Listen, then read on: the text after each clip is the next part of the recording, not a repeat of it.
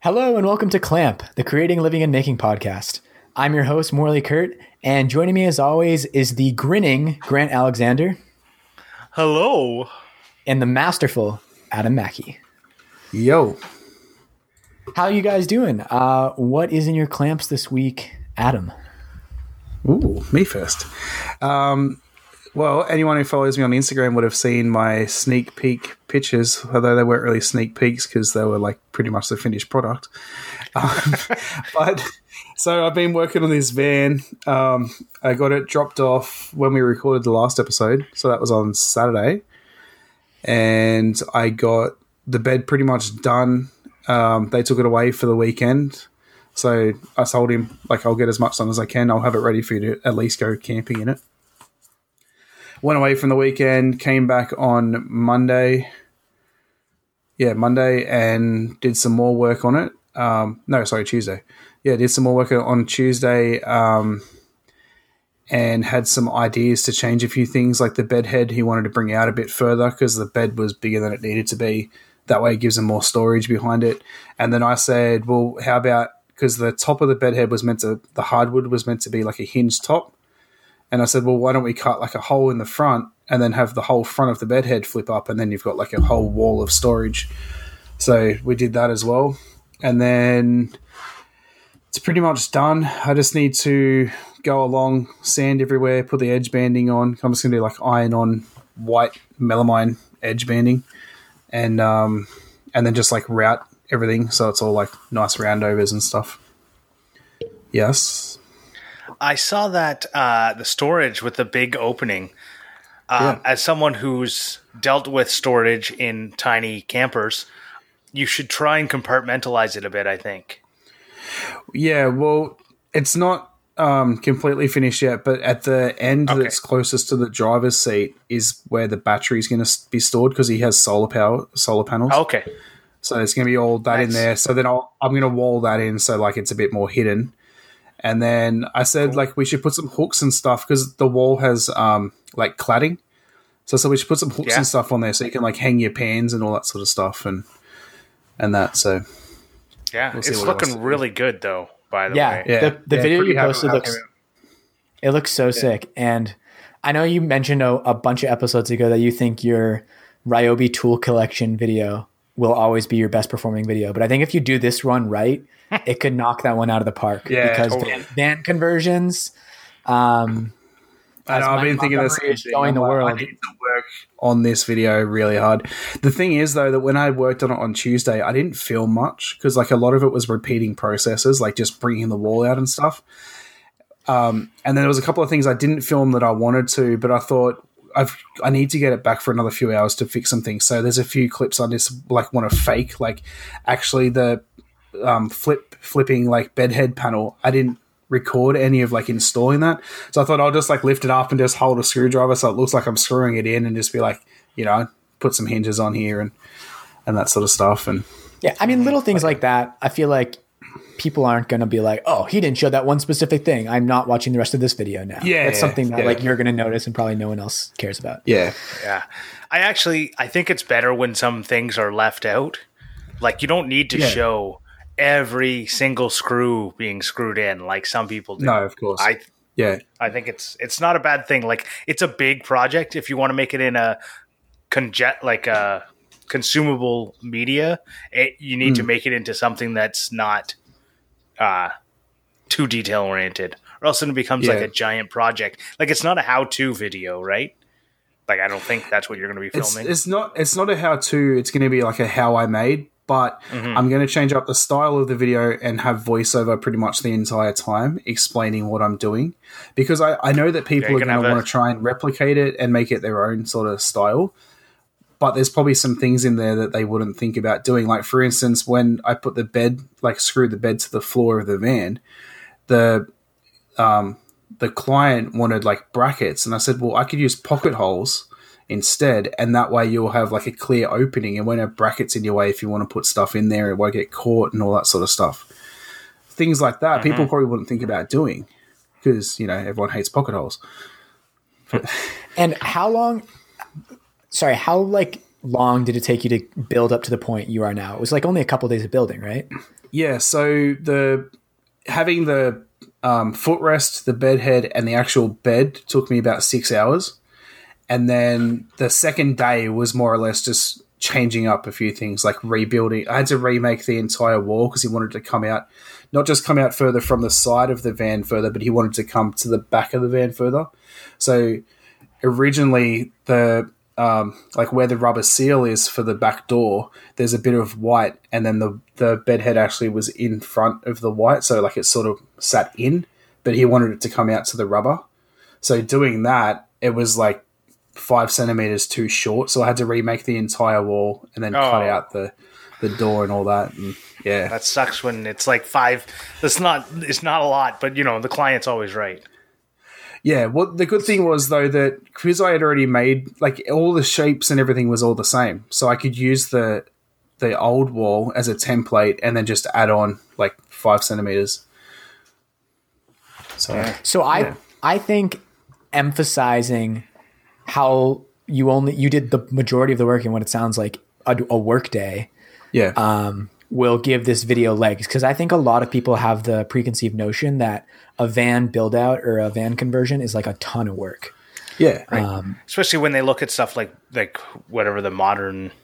I don't know. Whatever modern Modern thing- builds. yeah, whatever they're doing with their bus build out, right? Mm. But they're doing like a completely different thing. Like they're doing it Yeah. to the to the nines. They're not doing a very simple. Like it's not even simple. That bed slide thing is cool, but yeah, it's and that, and that's another thing too is that that that in itself is ingenious. I feel like mm-hmm. it's all it is is just like slats that slide together. Like there's none of this like you know you don't need a whole contraption to make it work. Like it's simple, and people I think will dig that. And then also too, I said six hours, but like I'm making it up as I go. I didn't watch any tutorials on how to do, like I I literally started from scratch without watching anything first. So I'm making up measurements and everything as I go and all that sort of stuff. So you could probably do it in a lot less time yeah. if you had plans. Yeah, and when once people learn from your mistakes as well. Exactly. Yeah. Sweet, that's super exciting, dude. Yeah. Thank you. Uh, Grant, what have you been working on this week?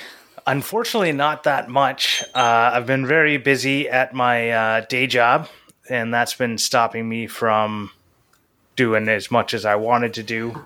Um, I've been also sanding, so it's almost we're, as we're getting into like winter time. I want to finish some stuff I started in the summer, so I started sanding windows and uh, getting them to prep, and they were halfway sanded, so they're bare wood, and that really needs to be something needs to be done with that. It can't just leave stuff as bare wood. It won't last over the winter. So I've been sanding. I feel like it was the the summer of sanding at my house. Um, and the last thing is I've been uh, working on editing uh, videos and writing the script for uh, the the camping video, the first of uh, potentially two or maybe three camping videos I'm going to be doing. Ooh, The third one's probably going to be an Instagram only video, but just like a 60 second. I'm going to try the the Ethan Carter tiny yeah. tiny build thing, you know, or not a tiny Yeah, those build, are but fun. like just like a little snippet of something that I think is Like a uh, worth just throwing up on Instagram. The- keeping it within a minute is a fun challenge. Yeah. like it is. yeah. I don't know if you've done one before, but they're I've done so. I did the three minutes, but with the three minute one, I included like an intro and a like a intro and an outro that were like a minute and a half. So I already had the video almost down to one. Like the the actual video, if I just posted it up on Instagram, I, I could have got it down to a minute and a half. I probably should have. That would have been fun. I think it's also like a really useful skill because whether we like it or not, um, things are definitely transitioning to shorter and shorter formats. Um, and people are watching like one minute videos are kind of becoming the standard. If you look at um, like Twitter and TikTok and other platforms, like that's what people, that's what young people are getting used to. It's and that's an interesting thing to talk about because I feel like on YouTube things are are like one minute videos aren't doing as well as they used to, and twenty minute Mm-hmm. videos are getting the millions of views now.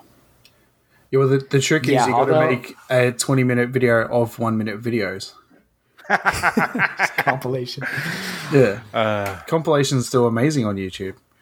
yeah. Unfortunately, they're mostly stolen, so they probably shouldn't. But Yeah. anyways, that's a whole nother. So you said you're back, you're busy at your day job. Are you back at work or are you still working from home? Still working from home, Right. but I've got all the tools I need to work from home, and I have all the work I need to catch up on, and maybe I'll actually Yeah. start doing that. But mainly, I've just been like, I don't know, do- trying to, to just a lot of things happening, and uh, and picking up some extra work from some other people who had to unexpectedly go on leave. Um, so I just, eh, just you know, extra work. I was hoping to have some nice, uh, you know, breezy weeks, but they're they're not going too breezy. Dang. So I'm I, I'm wishing that we would go back to the uh, March, uh, the first week of March or third week of March, whenever the lockdown started. Those were good weeks for work wise. Because everyone was just like, hold on, what's going on? right, we were completely shut down in my office for a week, and I was so productive. Well, my camping video is done. I finished it today, the day of recording. So, uh, so Grant, when are we putting these out? When should the people? When are the listeners? When this podcast drops, will it be published? Yours will be for sure. That's what I can say about that. Uh, Okay. there's a good chance that mine will be done this week. I've gotten uh, like the rough outline done in my head. Um, it's mainly right now because we both had footage, and I want to use a lot of your footage in mine. The big problem has to do with it's not it's sorting the the videos out, Right. uh, and my computer just running super slow. Like it's gotten super slow Yeah. again. This is the. This project crashed so many times for me. So I think Oh, I don't know if you dropped everything into the timeline. yeah, But uh, I think it was six hours total with between the both of us. yeah. Well, so I didn't drop all of your spoon ones. So I looked through and like fa- oh, Yeah. all of your. Oh no! I hope you're going to announce it. uh, all the ones from yours that I knew I, I didn't. It's okay. need. It'll be launched by the time Right. this podcast. So I didn't. I, I looked at like the thumbnails, and if I saw you carving, then I I, I didn't drop that one in. So I had four hours that I dropped in, Gotcha. and I think the bigger Yeah, problem was- was, Because actually I get the sneak peek. yeah, there you go. Yeah. the the I think the problem was that you recorded in 30 FPS and I recorded in 60 and my computer's having problems jumping between the two different videos. Can you not change Yeah, your that frame rate? as well. I can. So, but what No, not you, happened Grant. was Yeah, so I've got mine set to 60. So every time I go to one of his videos, the computer's like, I don't know what to do here because my computer only has 128 megabytes of video RAM. So you record in 60 frames per second. Yes.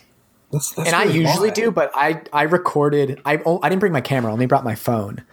Um, and I never really recorded video with it before. So by the time I had shot like a day's worth of footage, I realized that the setting was on 1080p, 30 frames per second, which looks great. Yeah, I, do record in usually share- 24.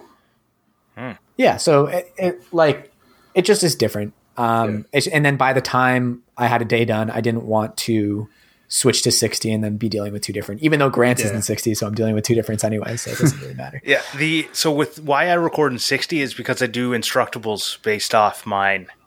Um and I want Oh, to take the screenshots and if the more like if I could record in 240 I would because there's more chance that I get a screenshot that's not blurry. Hmm. Yeah, well, the reason I record in 24 is because that's what works with the lights in Australia. So Oh, if we oh, record at a higher frame rate, you'll get the flicker. Oh.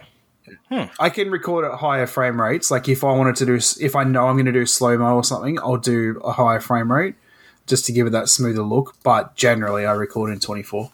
Interesting. So if I record you- what, anything um, above 60 ours are are 60 hertz Yeah, in in North America. So 60 mi is the why why I record in 60. Do- what program do you guys use? I use We both use Movie Studio Platinum, I believe. Yes. Can you optimize the media? Yeah, so I don't know if this is the same thing, but a buddy has been telling me to use proxies in my editing forever, Yeah. which I don't do and I should start doing. Um, it's one of those things that like I know will make my life easier, but I just am lazy to put the time in. What what is Yeah. I, Um, I'll look into that later.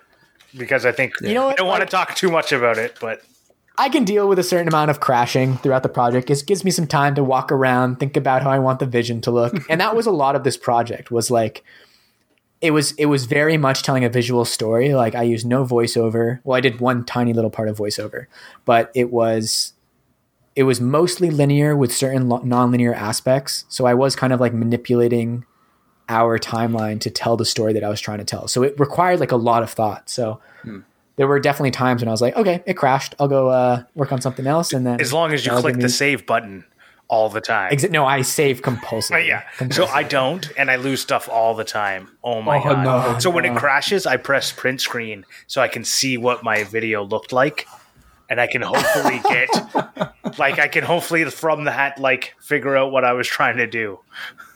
Damn. Anyways, I think the video. I think the video turned out awesome. Eden watched it today. She said it's one of her my favorites I've ever made. Oh, nice. Um, so you should check it out, listener. It is. It was a lot of fun to make, Listener, and it took me forever to find the last song. You will not believe how much variety there is on Epidemic Oh Sound. God. If you search by happy and hopeful, that has a massive range, Right. and I could not mm-hmm. find quite the right vibe, but I eventually did. I'm, I hate I'm trying to find interested. I'm I spend so much time and then end up using the same songs all the time. Yeah. But I like I I look at the like the problem is like I I have a certain feeling because I speed up a lot of my like stuff, so I need like a higher like BPM on my music, and whenever I get into that, it's like anger, and I don't want angry music. Yeah. So it's really hard to find something that's not angry. Um, Yeah, I don't know if there's any way around it other than just like slogging through everything, and you gradually get a sense. You just gradually get a sense of like what genres and what moods are what is the vision in your head. Right. And then it's like, Like, trying how to their tags match with the vision in your head. Yeah, like do you want something that has vocals or do you just want instrumentals? And then I'm like, I don't want to get like the one of the first five or ten that are in the list because everyone's going to use the first ones on the first page. And like, yeah, hmm. Me and me and it's actually kind of funny. Um, Laura Kampf and I end up using a lot of the same music, and um, like totally independently.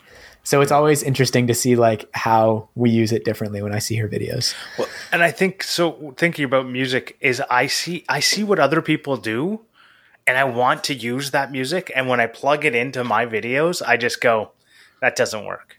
Like you do, like way more cinematic and like slower and building and stuff like that. And I'm just like, go, go, go, go, go. Right? Like I don't know. Yeah, you can't fight your style. I mean, like your style is your style. yeah.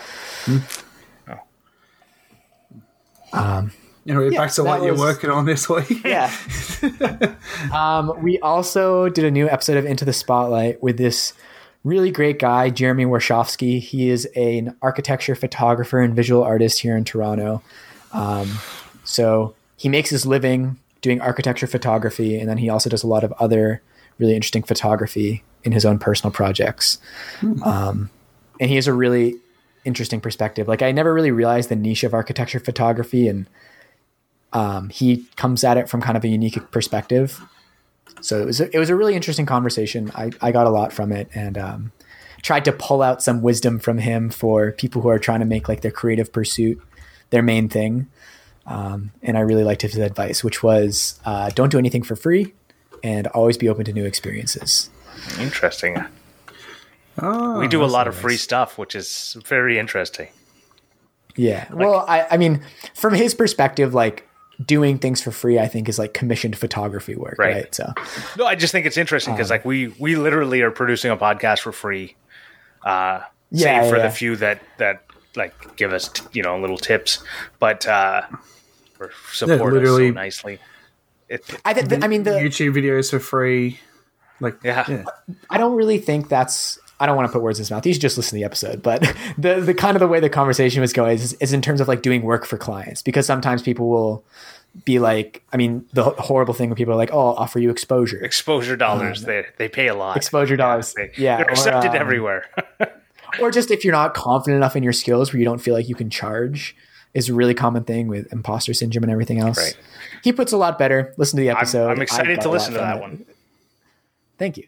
Um, yeah, and then otherwise, we've been getting like really beautiful fall weather here in Toronto, so I've been really enjoying the fall vibes here. I've been Yeah, I've been loving your transitioning my stories cook. on Instagram. Oh, thank you. Yeah, I've been transitioning my cooking to some more uh, cold weather stuff. So I made some sweet potato chili and cornbread a couple days ago, and today I made this like There, Yeah. There's no such thing as cold weather cooking. I hate this. I, I'm like, the food is good no What? matter when. You and my wife will get along. I'm not allowed to have soup except for in the winter. and I'm like, I just like, I don't care if it's 35 degrees out. I live in an air conditioned house. Like, I can have soup today if I want to. Like, that was more for my wife. That was a little, because No, when I- she I- listens to it, she's going to laugh. I mean, food for me has very seasonal connotations, but that will never stop me from cooking something if I really want that thing, if it doesn't Yeah. fit the season. I don't do the cooking, so. There you go. Maybe that's the differentiator. um, Probably. yeah, I made some, this really this really good like braised chickpea and carrot dish today um, with some toasted almonds. That was delicioso. Um, yeah, so that's been that's been a nice kind of background to everything else. But today, um, I had a kind of fun idea for something we could talk about. So something that the Making It podcast has done in the past, which I found like very interesting, is um, Eden just walked in. That's what that noise is. um, I have a lot of ideas written down in various sketchbooks. I got out a bunch of sketchbooks before we uh, before we started recording of kind of like half baked ideas, things that have been rattling around my head for a while, um, things that I think are really interesting, but I haven't really quite figured out how to make. And every few months, when I list ideas, like I see the same things coming up. Um, and I think between the three of us, I'm sure you guys also have those sort of ideas that you've never really been able to figure out how to do. So Definitely. I thought it'd be cool to just kind of like bounce these ideas off each other, see if we can help each other out. Um, I love it. Sounds and great. How to manifest them. Yeah. So I don't know if anyone wanted to kick one off. I have like seven here. Okay, I'll go first. I, I only ha- I only brought one, but I have more in my head. But I thought we'd start off with like a nice, easy one to get us into the brainstorming. Um, is I'm going to be designing a play structure for Fletcher. Uh, I already have a slide, so I got a slide for free on Facebook Marketplace, and other than that, like so there's going to be a platform and a slide like or basically a ladder and a slide beyond that uh i kind of like i was thinking my my little play kitchen could play into it and uh and otherwise i've got i'm open to all suggestions on what what as a kid what would kid morley and kid adam want the most to play with that Well- if you know they they felt their dad or or mom could have made it for them what would they have done So Rock climbing son, wall or like rope climbing structure. yeah, that's cool. So my son is Fletcher's two and a half. yep Yeah. So my son's four, so I have a bit of a idea like into what kids Yeah. will want. Um, so my kid absolutely loves playing like shop. So like not just the kitchen. He loves having because there's a place we go where they've got like a um, cubby house thing, and they've got a kitchen, but then like a little counter. So like he will like bake stuff in the oven and like sell it to you over the counter. Um, and also, are you, are you gonna do like so? You're gonna do like a structure with this with a slide going down. yes Yeah, so like usually you'd put like the shop underneath, but then also underneath could be a sand pit. yeah This kid's sound love pit's sand good pits. Yeah, I was thinking like a nice, Yeah, w- uh, like getting a large uh, Tupperware type thing, Rubbermaid type of uh, thing to do the sand pit in, so that it comes Yeah. with a, a lid, so that the neighborhood cats don't uh, take advantage of it. yeah. Do Like, you so, yeah, at, like, like Home that. Depot and that? Can you buy like a um like a kiddie like splash pool? Yes, They're like plastic. Yeah, so that's what we use for a sand. We used to use that for a sand pit. So you buy like Oh, yeah. two, and then you put one upside down on top of the other. ah, Yeah. good, good, good thinking.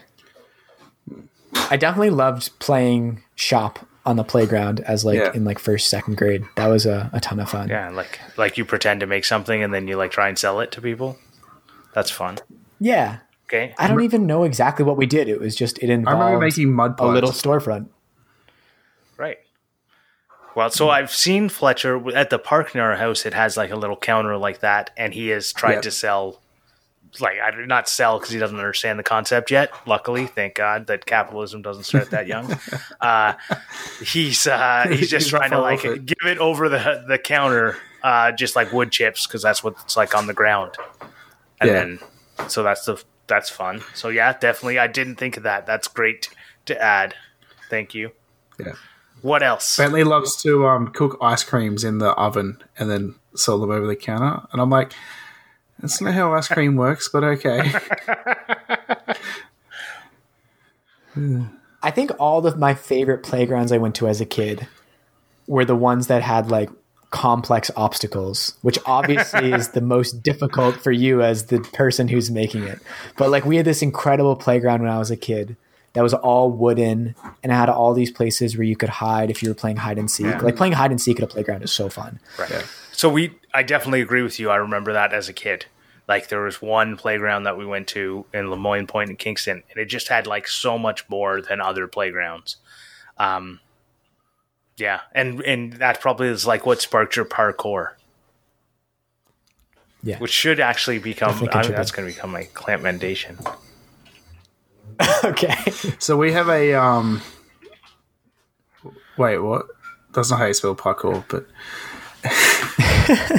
um, so we have a park near our house, and they have it's like stepping stones, but it's um, like round log sleepers, I guess you'd call. I don't know what they're called, but so yeah, so you got like steps, but they're like so like logs in the ground, and then each one goes up higher. Oh So yeah, it's like yeah, steps, yeah, yeah. but stepping stones. Yeah, that's really cool. Yeah, we have something similar near a park near us in Toronto. Yeah, and it's it's not on the ground though. They're they're kind of uh, propped up on each other in the air. Oh. so it's like you walk from log to log, kind of up in a spiral. yeah. I've played in it before. It's super fun. That does sound fun. Stepping logs. um, and balancing beams. Kids love balancing beams. balancing beams. I was thinking uh, one thing I was thinking is to include a swing because, like, why not? Um, and the other Yeah. thing is including a steering wheel because uh, Yeah. Fletcher just loves cars, and I have a Corvette steering wheel that I took off one of the cars that turned into a race car. So it's kind of cool to have like a race car steering. Yeah, the real thing. yeah, it's a real Yeah, thing, right? pretty It- and uh, so I'll see if I can make that work. And I tried selling it on eBay, and no one bought it, so it's not worth Something like that you could put um, like up the top of the slide. Yeah, So like uh, So yeah. I, we grew up. Uh, we had a swing set and play structure thing in our backyard growing up. Um, but one thing that happens with swing sets is the kids outgrow them. So what my parents did at a certain point was they they demolished the swing set because it was getting kind of old and rotten, and then they took the crossbar with the swings on it and mounted it between two trees, pretty high up. So it kind of like allowed for bigger kids to play on it. So if there was also some way where you could kind of future proof it so that once he mm. gets past a certain age, he could still swing it because it, it's not like they're going to be too big. You just don't want it to be too small. like the slide I have already is only going to be until he's like six. So that's the kind of like, but I get what you're saying. Trying to think about what can he do when he's ten, right? Because when he's 10 mm-hmm. he's still too young to like gallivant throughout the city, but he's still going to want to like have. He's still going to want to play, but he's not going to. I don't know. Future proof. So, something something like the slide, for instance, though, you could take off when he's six if he's too big for it, and put like a rock climbing wall or something. Like you know, like you just need something to change the way he gets up and down. Yes. So like change Still out you- so- when he would change out the slide for a rope ladder or just a rope. Yeah, exactly. And maybe he'll Yeah. be unlike his father and actually able to do something like a climb rope climb. Yeah, I can't. I like that. That's a good idea. So try and think about it like even if I have extra beams that look like they're useless now, they might become useful later. Hmm. Yeah, I like Yeah. that. All right, lots to think about. Lots to think about. I like that. That's that's a really good um. That was a really good conversation. Sort of brainstorm to think about. I, Adam, did you have any? Uh, oh, any you go. you're trying You to go first because you have like a hundred. Okay. Well, they're all they're all kind of small. Um, So one thing that's been bouncing around my head for a while is I want to integrate concrete and 3D printing in more ways. It's a little tricky though because I don't think 3D printed molds are necessarily the best material for concrete because if I'm using PLA, they're going to be rigid. Um, so you'd have to break it to take out the concrete. They wouldn't be very reusable. But um, you would you could put a really cool pattern in the concrete. Yeah, you like kind of like an embossing in it and then peel yeah. it out. Can't you get, um, yeah, that's true. Can't you get like flexible rubber PLA or not PLA, but you you can. It's called TPU, and that's actually something I've wanted to experiment, but um, I feel I'm a little intimidated by, so I've been not super active on exploring that. But yeah. that yeah, that could definitely be an interesting way to make flexible molds. I, ha- I mean, there's there's this bunch of connections in my head. Like I want to do stuff that combines like 3D printing, concrete, and then also plants. Like I think making some planters, uh, some interesting concrete planters would be really cool. Maybe with 3D printed molds. Um, like the plants are in, a, in, our apartment add so much, but that most of them are in like yogurt containers and things. So also a way to make something a little nicer to hold the plants. Well, why are you yeah. only thinking about molds? I don't know. I guess that's in the first thing I jump to when I think of 3D printing plus concrete. But I know there's more. Well, so think there. about it in terms of ways of anchoring stuff into the concrete. Like mm. you could make something that then you can put a post into it, um, and use a 3D printed thing because it's going to float. You can make the 3D printed thing float above, and then you can put a post in that concrete. Um, and it, yeah. it, you know you could even put it, uh, make it threads, um, and then it's a threaded thing, and then you can basically thread concrete. Yeah, yeah, that's. And true. then it's like it kind of, it reminds. So the concrete thing reminded me what uh, Ethan just did. He put out a video today, Ethan Carter, and uh, oh, so he to to put the the pipe thread into the concrete. Um, he had like just like put a, a, a pipe thread end piece into the concrete. But you could instead do yeah. it with 3D printed stuff and it might look, you know, might have a different look to it. Yeah, for sure. And that's that's one of the I think one of the most useful things of 3D printing is making like a weighted base. I've done it on my mic stand that I'm using and it's it's something I want to also use for another project that I'm thinking about which is some sort of desktop kinetic sculpture.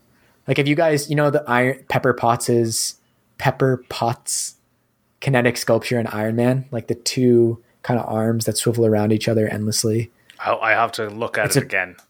I'm yeah. okay. I, I was looking at the wrong thing in that video, apparently. Understandable. Yeah. Um, I don't want to do something. I don't want to replicate that prop exactly, but some sort of kinetic sculpture, something on a desk that's moving and it's it, it's soothing in a similar way. And I think 3D printing and concrete would be a really nice way to do that because the concrete provides weight, and then you can make different com- 3D printed components that would move around each other and make this really nice kind of desk sculpture. Mm-hmm. I think you got something there. I just think it's like don't think about it just as molds. Yeah. And I think the other thing is if you want to use it as a mold, put a really like you could put your name in con- easily in concrete with 3D printing. Yeah, especially because concrete really takes on the texture of whatever you cast it against. Mm-hmm. Like it can be super, super, be glassy smooth if you cast it against a glassy smooth surface, like glass. Exactly. That would be. I don't know if that's the best mold to make though. A glass it's mold. It'd be an interesting experiment. Easy though. to get rid of. Smash it up. So my friends did a concrete sink um, on top of an old dresser, and that's the sink in their bathroom. And uh, that's like the extent of concrete when I think about it. Is like I always think about it as like posts in the ground and like countertops. So mm. I think you're already doing good just thinking out of the box on on adding 3D printing to it. So Mike Montgomery literally just put out a video exactly that a concrete sink on top of a like well, it's like a cart thing. Yeah, it's it's unf- it's pretty common, I think, right now. Mm. What else mm. you got? Or how about you, Adam? Sorry, I, Alright, so- I, I'm I, I'm I've I've taken over as host.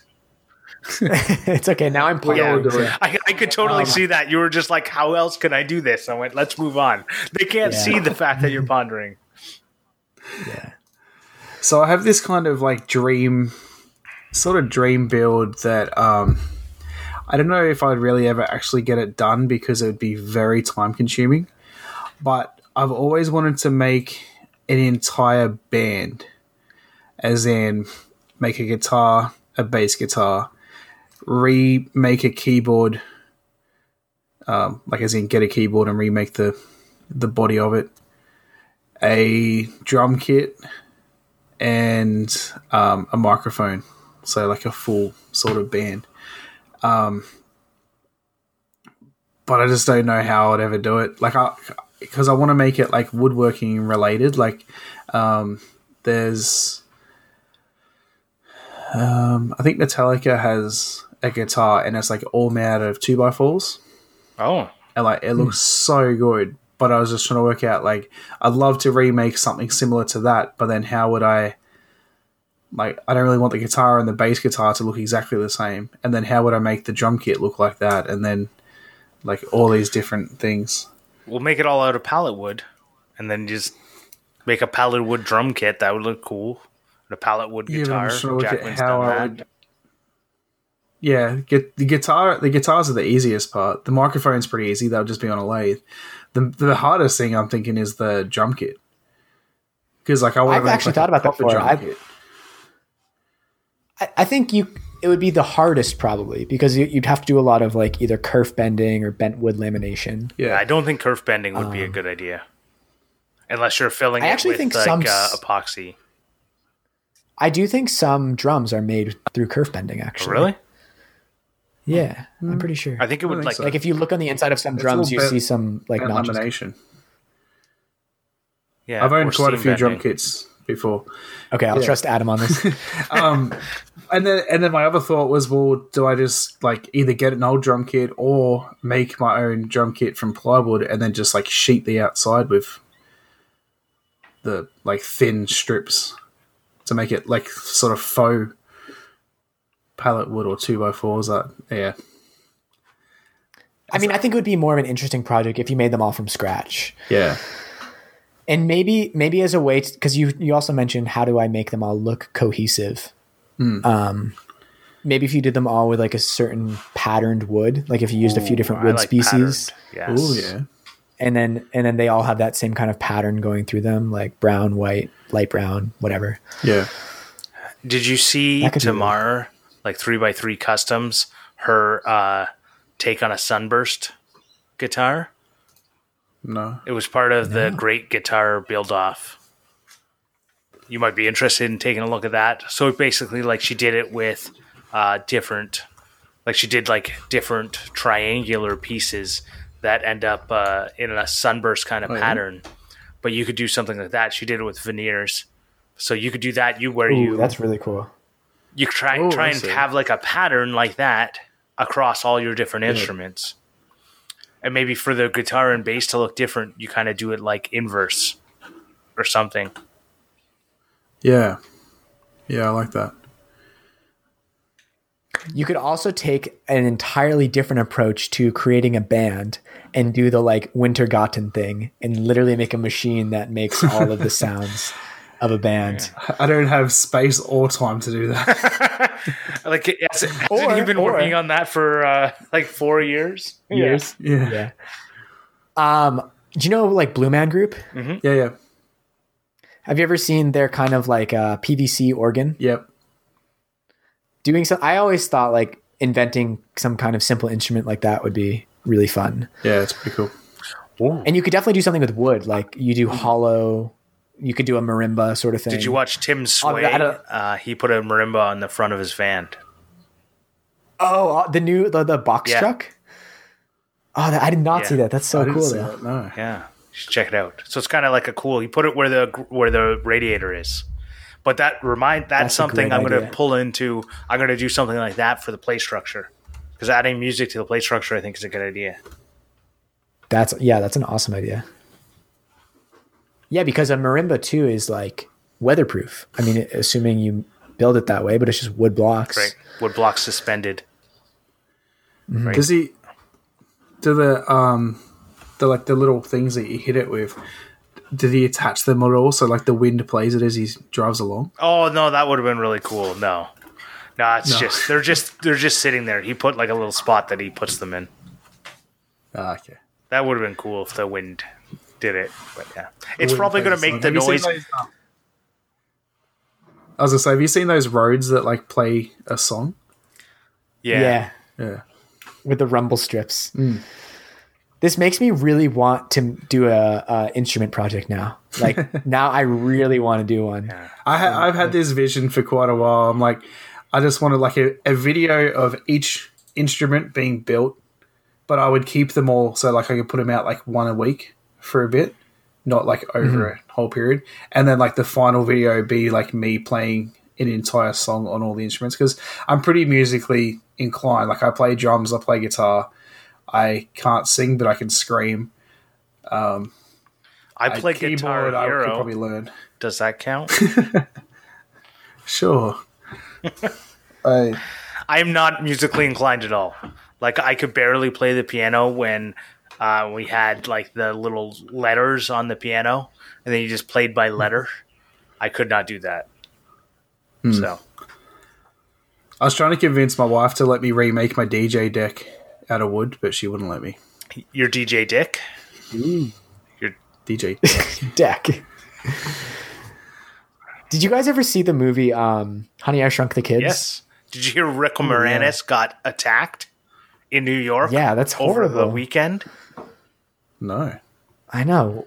Who would do such Well, a thing? you know, you know who caused it? Ryan Reynolds. He ex- he exposed Rick Moranis to 2020, and 2020 pounded Rick Moranis right in the face. Oh my god. Okay, well, Sorry, sorry for that. to random- avoid going down that tangent, I mean, the level of invention in Honey I Shrunk the Kids, I loved as a kid, Mm-hmm. um, and the, the crazy Rube Goldberg machines and stuff he makes. Um, I think they had like a doorbell invention in his house, like someone rang the doorbell or someone would call, and all these things would happen, and then he'd be notified. I feel like something like that integrating music would be like an awesome project, like some like musical doorbell Rube Goldberg sort of machine. yeah, those are Um, always fun. You should should make a doorbell machine gun. Someone rings the doorbell and just shoots. I, you haven't seen Colin Furze video?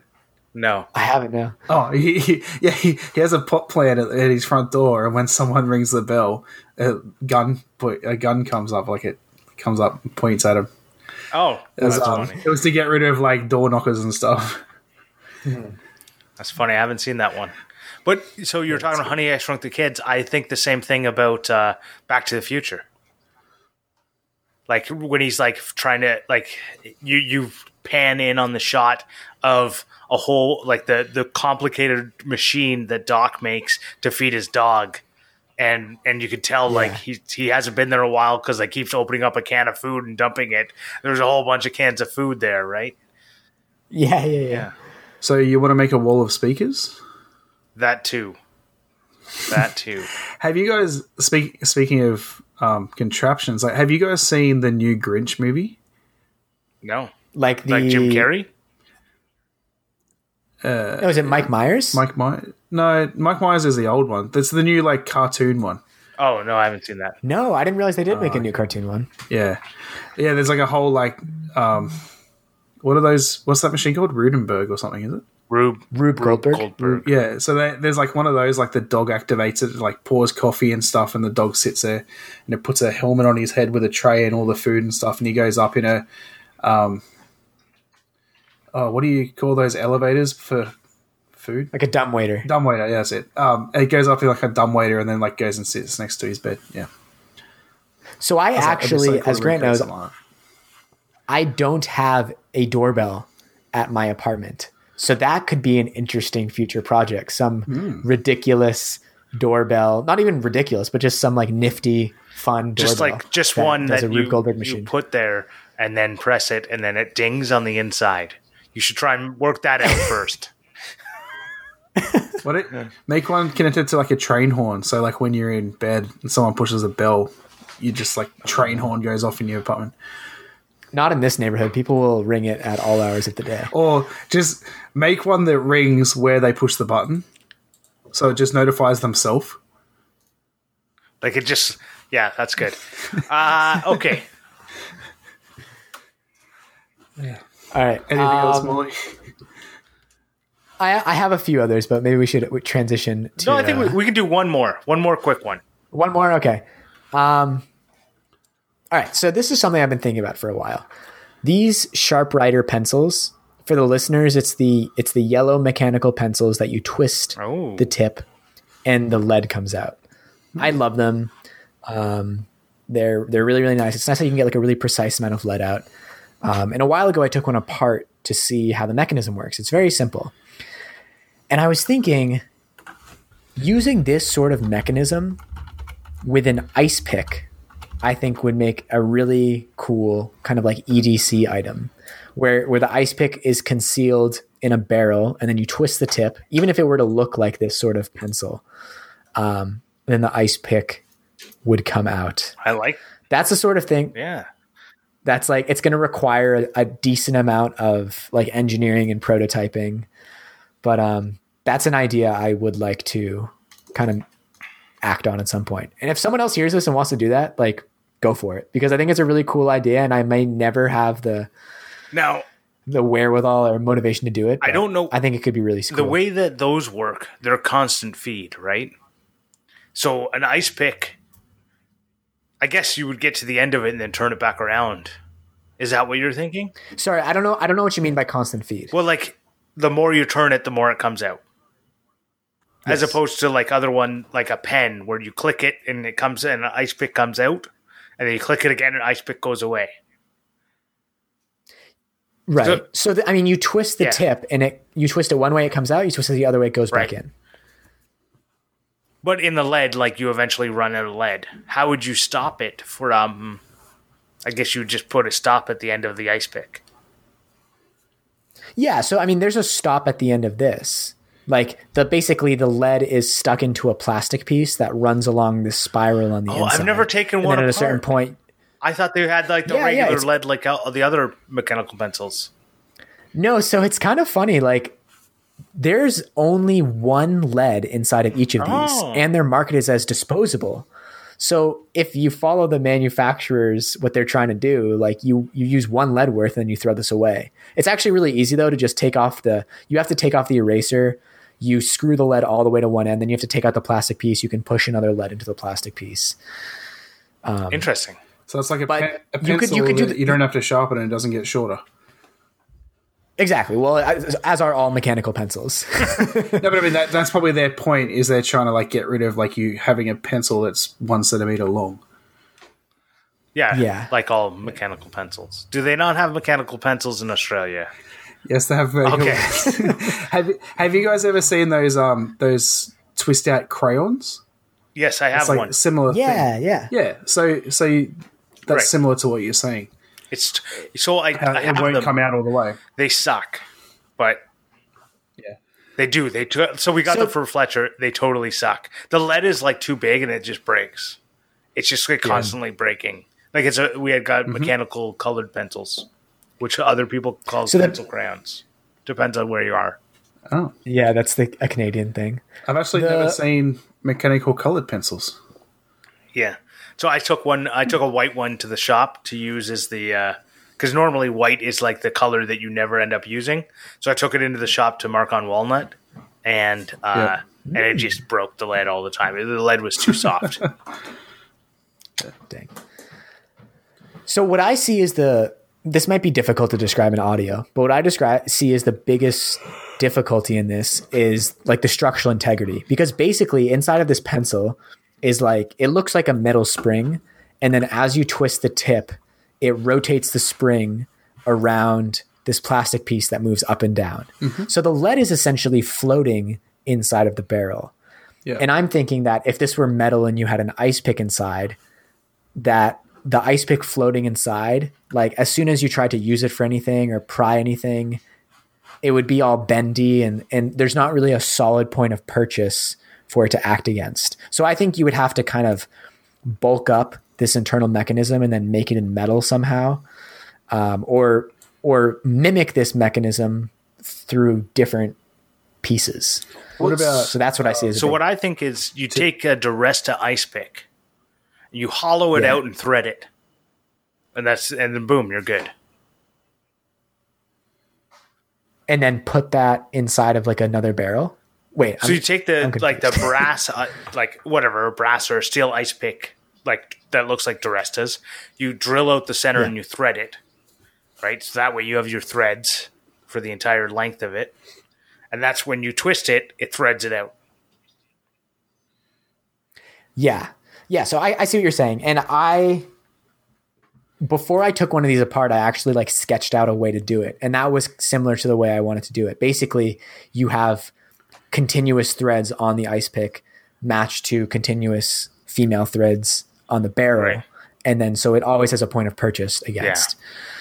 That's the way I like But then my stupid have brain issue, says though. go. What were you going to say, Adam? I thought I was muted for a sec. Um, so the thing is, if you have threads across the whole ice pick, you then have to be so careful with the ice pick because if you damage any of those threads when it's out, you'll never get it back in. But Right. Or it, it would have to be really long so that the threads are never exposed. And then it's like, well, then it's not even convenient to carry around. So to change it up completely, what about a mechanism like a utility knife, but like just something like a little button instead of like the big wide thing they would normally have? Like a in out. So you slide, so like say down the say say you take a DiResta ice pick, and you have the pick actually inside the brass, and then you'd have like a slot on one side that you could have like a button that you push along the track, Right. And then when it comes to the end, lift it up, and it would lock it in place. I mm-hmm. like that. Yeah, that could that would probably be a much easier and almost equally as convenient solution. I I feel like it. I feel like if you were to make something like that, you'll be Geico. No, Jacko. What does that mean? I'd be Jack, kind Jacko. Jacko. Oh, Jack. I was like the insurance company. yeah, you'd be like Geico, whatever. Sorry, See, but again, I, I, I think though the problem you would run into is um, the point of per- I don't know if I'm yeah, describing this. I completely get like, what you're saying. So you'd end up needing to do is do a really long point of purchase, Yeah, right? So your ice pick wouldn't go the entire way out. There would be like a say it's a 10 centimeter ice pick when it's fully extended. It when it's when it's done, it's not five. It would need to be like a, you know, when when it's fully retracted, it would need to be like seven centimeters. So that there's that that's that spot between to make sure that it doesn't it has some some heft to it. And let's take it to the nth degree one step further. You mentioned like a click pen. Yes. What if you just replace the pen with an ice pick? Well, that's that's what I initially thought. But the, the only problem with like a click pen is that the to to push down on the click, it's um, it, you have to push down as far as it comes out. Yeah, yeah, it wouldn't come out very Right. far. Like the the outer barrel would have to be super skinny, Yeah, and it, it which would would- could work. right, but it, it still it wouldn't come out very many centimeters Yeah. or inches, depending on where you are.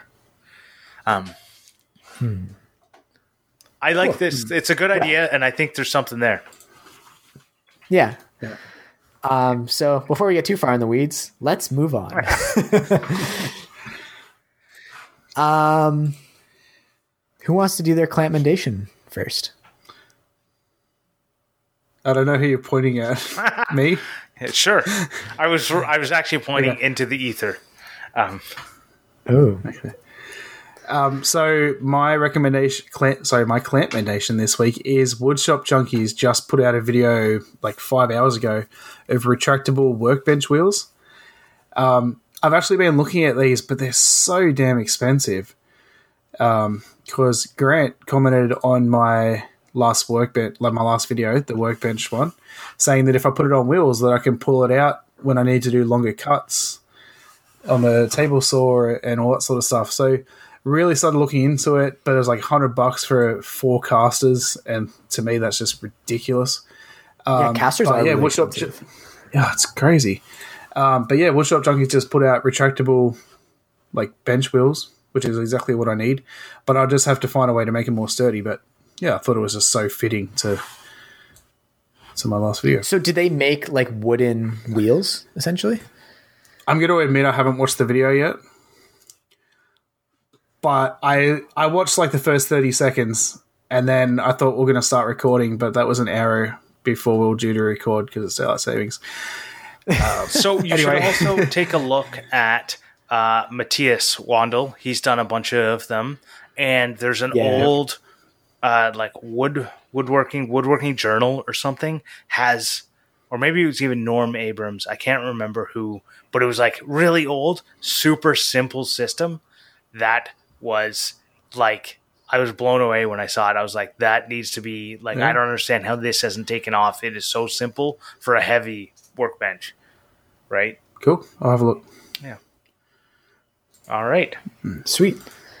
I will go next. Um, my recommendation for this week is Brett McAfee on Justin White's podcast, the Make Ideas Reality podcast. Um, it's just super inspirational. I honestly didn't really know Brett's story very much. Like I had heard about it in snippets on the Fools with Tools podcast, um, but that was the first time I'd really heard of it, of him kind of going from this office job to working with Jimmy. And I had no idea how that that's Jimmy's happened. assistant, right? Yeah. Used to be. Yeah, well, he used to be. He's not anymore. Oh. Um, and I just kind of felt a kindred spirit in him as someone who was in an office job, um, really felt like I was in the wrong place, and by many people's accounts, left that. Or, or many people in my situation would probably not have left that job so fast. Like I was only there for about three months, but I, I mean, when he he knew that he was in the wrong place, and he was like, "I need to make a change," and he did it immediately, and I was like, "Yes, that is what I would have done, and that is what I did." What What amazed Um, me about that interview was, or about that story, because I've heard, I knew he left his job. I knew he started working for Jimmy. I didn't realize how much he put on the line to do it, and how much, Yeah. like, like and it wasn't just working for Jimmy. It was I want to work, like I I don't want to work in that job anymore. This is an opportunity. I'm willing to sacrifice everything. I think a lot of people don't realize now, like how much you have to sacrifice if you want to get ahead. Like what he did there was like sacrifice for his future, right? Mm-hmm. Yeah, I I think that's a great like, you know, I I listened to it too. It was a great interview. Yeah, and sh- shout out to Justin. Like he's a great interviewer. He um I mean, such a, a sign of a great interviewer, like you don't hear him talk much, but the questions he asks are very pointed. They spur very long, thoughtful responses. Um Yeah. he's doing great Yeah. like interviewing people. Yeah, you got to be careful about not talking much because then you get reviews telling you that the host carry the conversation. Yeah, the guest. Yeah, the guest carry the conversation. Well, the, I actually think so. It all de- like his his idea is is to interview people, right? Our our idea is hmm. to have guests on, right? Oh, so, Oh, yeah, yeah, I, I just- yeah. But I think make like it fun. I think Morley's right in that. So I we have like a saying in our work is you can't quote yourselves, and what that means is you have to hmm. let the other people speak, right? Hmm. You can't go. So I heard you left your job. You spent four months not making any money at all, but showing up every day to Jimmy's place. Is that right? And then Brett would have said yes, and right like Next, next question. question, right? Like, so you have to you have to question, like, pose your questions in a way that uh, that tries to get the the things out of people because you can't quote yourselves. Yeah. That's a good that's a good thing to remember. Yeah. Well, I guess it's me. So the aforementioned uh, clamp mendation of mine, but I'm going to do two. Is you guys should all go and watch Marley's parkour videos, and you can see Marley? I was going to say, who's Marley? Great, we've known each other for years. like one, yes. Um, Morley's. Yeah. God, I don't even know. I'm reading it and I said it wrong. Morley's parkour video. Uh, he, he's got a couple out there, and uh, there'll be a, a link in the show notes Um, because I can't remember the name. It's Excited like to see Monkey these. Pit or something. I can't remember. But uh, what's the name of your channel? The fly post. The Fly Post. The fly. The Fly yeah. Post. It's very fly for a white guy. Um, but he's he's actually really good at uh, you know he's got some pretty good videos showing uh, you know his his parkour skills, and you can see a very young Morley, and it's uh it's it's fun. That was in my. So I think the video you're referring to, or at least the one you commented on, was when I was doing wrestling. Uh, it was it was amidst the wrestling season, so I was cutting weight at the Ah. time, and I was very small. Well, there's I watched a bunch of them. I, there was one that was like the like the fall or something. I can't remember what it was, but you were oh, s- the thaw, the thaw, the thaw. That's right. Uh, and you you said in the description it was like between you took footage from both the fall and the spring. oh, okay. Yeah. I don't remember that. Those are the days. Yeah, it's been a while. Honestly, I so after you commented on the Fort Lauderdale one, I rewatched it. I was like, wow, I have not done any of that stuff in a while, and uh, I don't know if I can do that right now. you probably shouldn't just go out and like try it again. Like you were doing standing backflips in another video um, yeah, into the snowbanks. Anyways, good videos if you want to learn parkour or if you just want to look at young Morley. Um, I'm not going to market myself as a teacher of parkour. don't don't say that. well, if you want to see parkour There you go. Uh, so the other thing that I thought was more relevant to our our our brainstorming um, discussion that we had was Laura Kampf's latest video. Uh, it was titled like a thousand bad ideas, um, and why I think it's it's kind of relevant to what we were talking about is because she basically said like sometimes a uh, a bad idea isn't a bad thing, and it's you know go for it, do something like brainstorm it out, try it, see what happens, you know. And she she you know showed some videos of of bad ideas she made, and she went you know like that taught you a lot. Like I, I made something that didn't work, but I still learned, right? And so I think that's kind of like when we when we think about what we're you know talking about brainstorming it's like okay we've got the idea. We've talked about it a little bit. Try it. Do it. What's the worst that happens right? You waste a little bit of Yeah, time but you always learn you got to pursue an idea to a certain extent to gain something from it. And like, I mean, I feel like even from this conversation, like I had these ideas written down and I never talked to them about, never talked to anyone about them before. And just talking about them a little bit and putting some, uh, you know, strategy to the idea, it, it makes it more productive. You learn something from it, even just from that small amount. Well, before we move on to the next part, one other thing I want to say about this topic is if anyone hears our ideas um, and wants to, you know, add something into it, comment on either Instagram or message us on Facebook or uh, don't do Facebook; it sucks. Go on Twitter or Instagram. just use Instagram. uh, and you know on the posts that we do up for this episode and let us know if you have any thoughts about anything that we're doing or and the other thing i want to know is whether or not you think this was a really good idea and we should bring up morley's uh, 15 other uh, ideas that he wants to brainstorm uh, if you want to hear about those let us know and then maybe we'll do a brainstorming too in the future For sure. So you just said Facebook sucks and people should use Twitter. Oh my god, have you tried the new Facebook?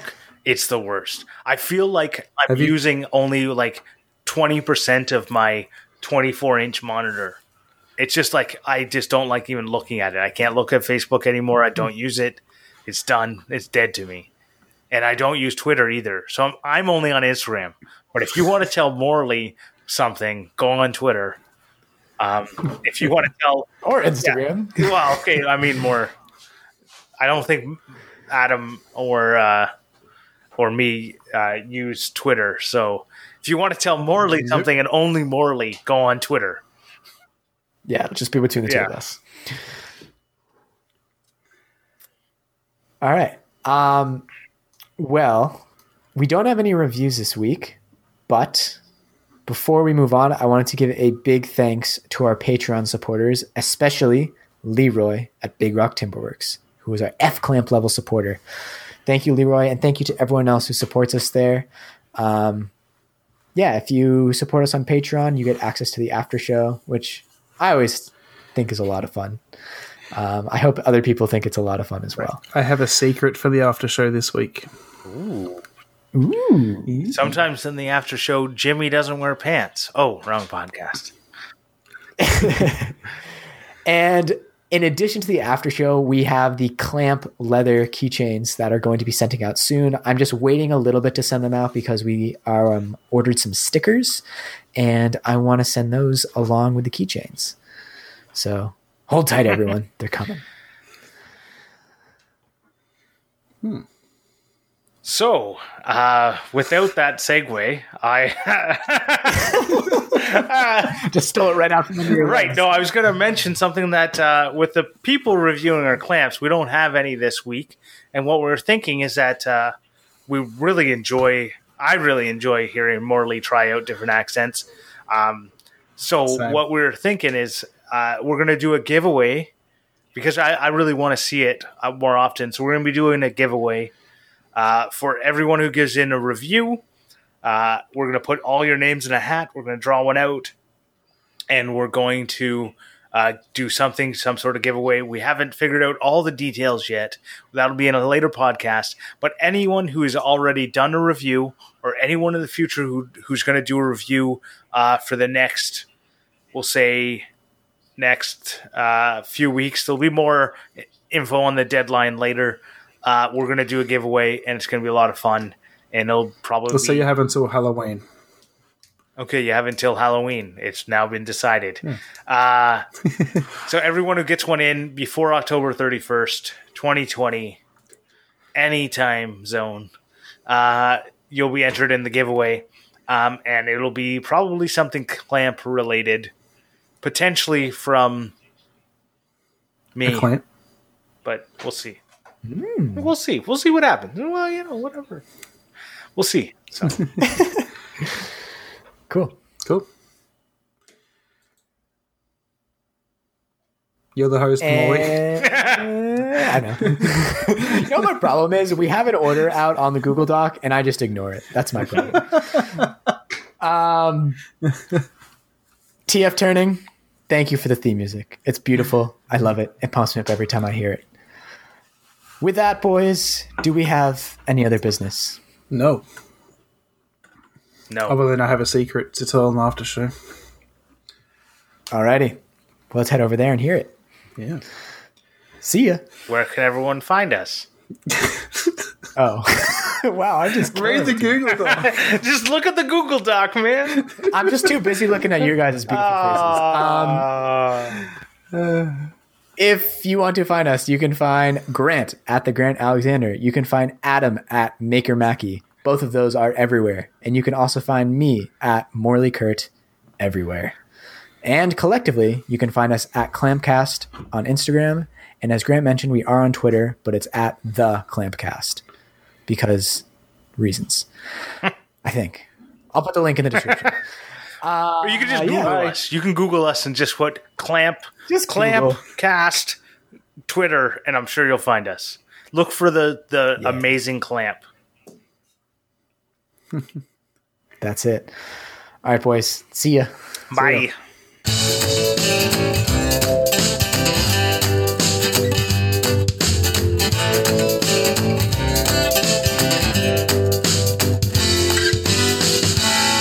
gonna um, say in the after show that I need to pay more attention to the order on the Google Doc, but it's just devolved. way too fast. Well, that was like. Do you remember when I said you should do like a little segue into me mentioning the giveaway? And yeah, I thought